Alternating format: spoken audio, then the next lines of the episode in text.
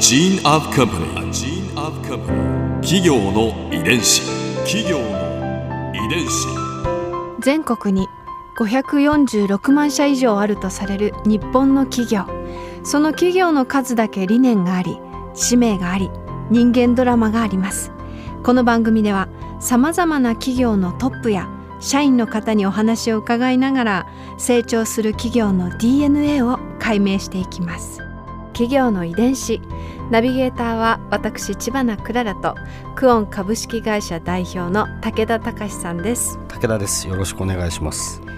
今日は株式会社大丸松坂屋百貨店未来定番研究所長の今谷秀和さんをお迎えしております。よろしくお願いいたします。よろしくお願いします。今回は未来定番研究所のお仕事について伺います今谷さんのキャリアについてお伺いしていきたいんですけれども、はい、あの商業空間デザイナーでらして多くの店舗デザインを手がけてこられたとか。はい、そうですね。あの、まあ、私は建築の大学を出ておりまして、えー、まあ、最初に就いた職業が商業空間デザイナーということで、まあ、主に飲食店が多かったんですけどもあの、まあ、短期間ですね。最初の5年間ぐらいで50店舗ぐらい作るという、え。ー、まあ、そういうことをやってきた人間です。はい、その後は、はい、でその後ですね、えー、あのまあ広告代理店に入りまして、うんうんまあ、実はそこに25年間もいたわけなんですね。で、まあ、その広告代理店に入ったのも空間のその実績があったからこそ、うんうん、まあ、当時ですねまさしくバブルの時代で、うん、その広告代理店もですね、えー、ショールーム作ったり、博覧会やったり、うん、まあ、そういう空間をプロデュースする人間が欲しかったということで、まあ、そそれに乗って私は入ったんですよ。はい、ところが、まああの、広告代理店は空間で飯を食ってるわけではなくって、うんうん、やっぱりメディアですね、まあ、テレビをはじめとするメディアで、えー、しあの仕事をしていたわけなんで、うん、まあ、私はやっぱり広告代理店に入った限りはメディアに興味をどんどん持っていって、うん、でずっとメディアの方に寄っていくっていう、まあ、そういう流れで仕事をしてきまして、その時にインターネットがまだ日本にほぼ誰も使っていない時代に、まあ、インターネットにこう興味を持って、でこれがなんか日本のメディアを変えるんじゃないかというちょっと予感がいたしまして、まあ、あの会社の中で、まあ、最初にそのネットの部門を立ち上げの時に、まあ、一からその,、はい、あの関わっていったということに、えー、なります。企業の遺伝子大丸松坂屋になぜ入社されたのかっていうところなんですけれど、うんうん、入社されたのが2015年でいらっしゃる。そうですね。うんうんうん、あのはい、はい、あのまあ私いろんなその道を歩んできたんですけれども。その代理店の中でも空間やったりメディアやったり、うん、でメディアの中でもインターネットやってテレビやってっていうことをやってきたんですけども、うん、まあ、やっぱり私のもともとのなんかやりたかったことっていうのは、うん、もう一度こ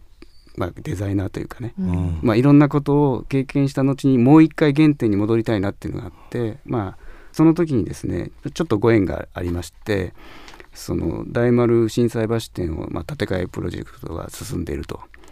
あの、まあ、大好きな建築家のボーリスが設計した建物が、まあ、建て替えられていくと、まあ、そこに関わることができるっていうチャンスがあったもんですから、まあ、そこに興味を持って、うん、あのこの会社に入るっていうことがあの生まれたということになります。それ入社された当初はどういったお仕事そうですね。あのそうはいうもののあの建築が興味を持って入ったんですけど、うん、まあ、最初はですねやっぱり私実はそのさっきのインターネットの創世期から関わってたわけですからまずはその大丸松坂の中のインターネットの、まあ、通販をやってるチームがありまして、うんうん、まあ、このチームに最初入って、うん、まあ、このウェブ通販をなんとかしようっていうプロジェクトに、えー、入りました。はい。まあ、それ1年ぐらいやった後に、まあ、経営企画室ってところに移りまして、まあ、こ会社全体のことを見ていくっていうところに、まあ、入っていくっていうことになります。はい、でその時にですねそのやっぱりこの、まあ、マーケティング視点で見た時に、えー、やっぱり百貨店はこの、まあ、バブル以降ですね、うん、やっぱり売れるものをこう置けばこうバンバン売れた時代っていうのがあるわけですね。うん、で、まあ、そっちにやっぱりずっと寄ってきたので、まあ、売れるものを売るっていうのはもちろん必要なことなんですけどもそれだけやってれば、まあ、良くないなということで、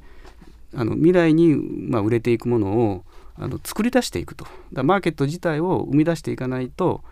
刈り取るばっかりだと、まあ、安売り競争に巻き込まれたり、えーと、もっと大きなお店が隣にできたりインターネット通販で便利になったりすると、まあ、勝てないだろうと。いうことからすると、まあ、他社がやってないことを先駆けて作り出していくっていう、まあ、そういうことを研究する、まあ、部署が必要ですねっていうことを、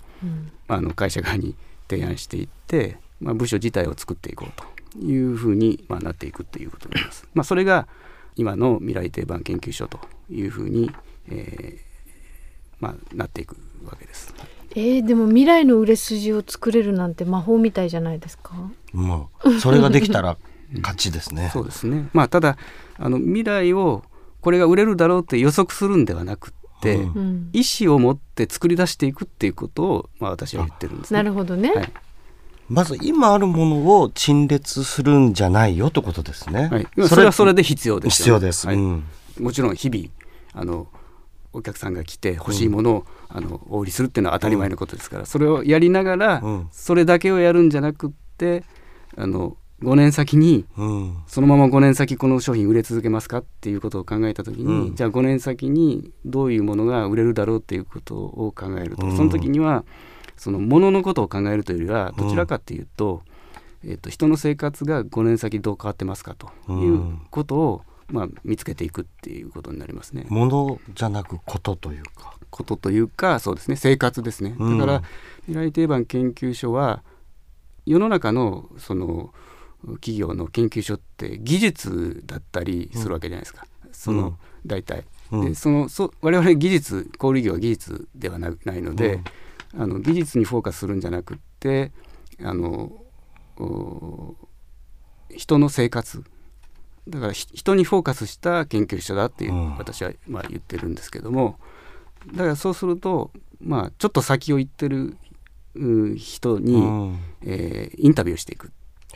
で、まあ、この人の生活ってもしかしたら共感されると5年先にいっぱいこういう生活してる人がいるんじゃないかとか。うんいうのを、まあ、見つけ出して、まあ、それをあの自分たちのウェブサイトで、えー、紹介していくと。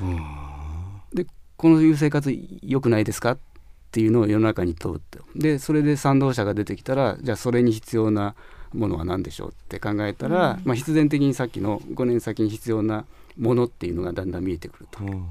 うん、予想するんじゃなくて今ちょっと芽が出てるものを見て、うん、その生活をまあ、読んでいくっていうことをやりたいなと。ここで Clara's Viewpoint。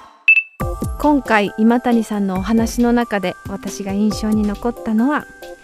5年先の未来を作るというお話なんですよね。なんかすごく新しいすごく新鮮に響くフレーズだなと思いました。しかもそんなあの5年先の未来を考えてそのマーケット作っていくっていうそんな部署が百貨店の中にあるなんてなんかとっても驚きましたしそんな部署をこう作ってしまう大丸松坂屋さんの懐の深さなんか今後どんな活動がこう生まれてくるのかすごく楽しみですしワクワクしました。企業遺伝子。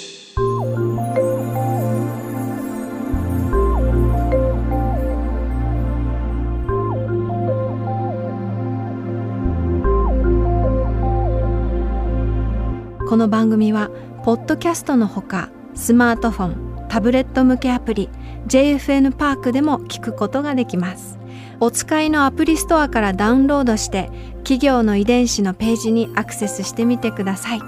それでは来週もまたお会いしましょう。企業の遺伝子ナビゲーターは私千葉なクララとクオン株式会社代表の武田隆でした。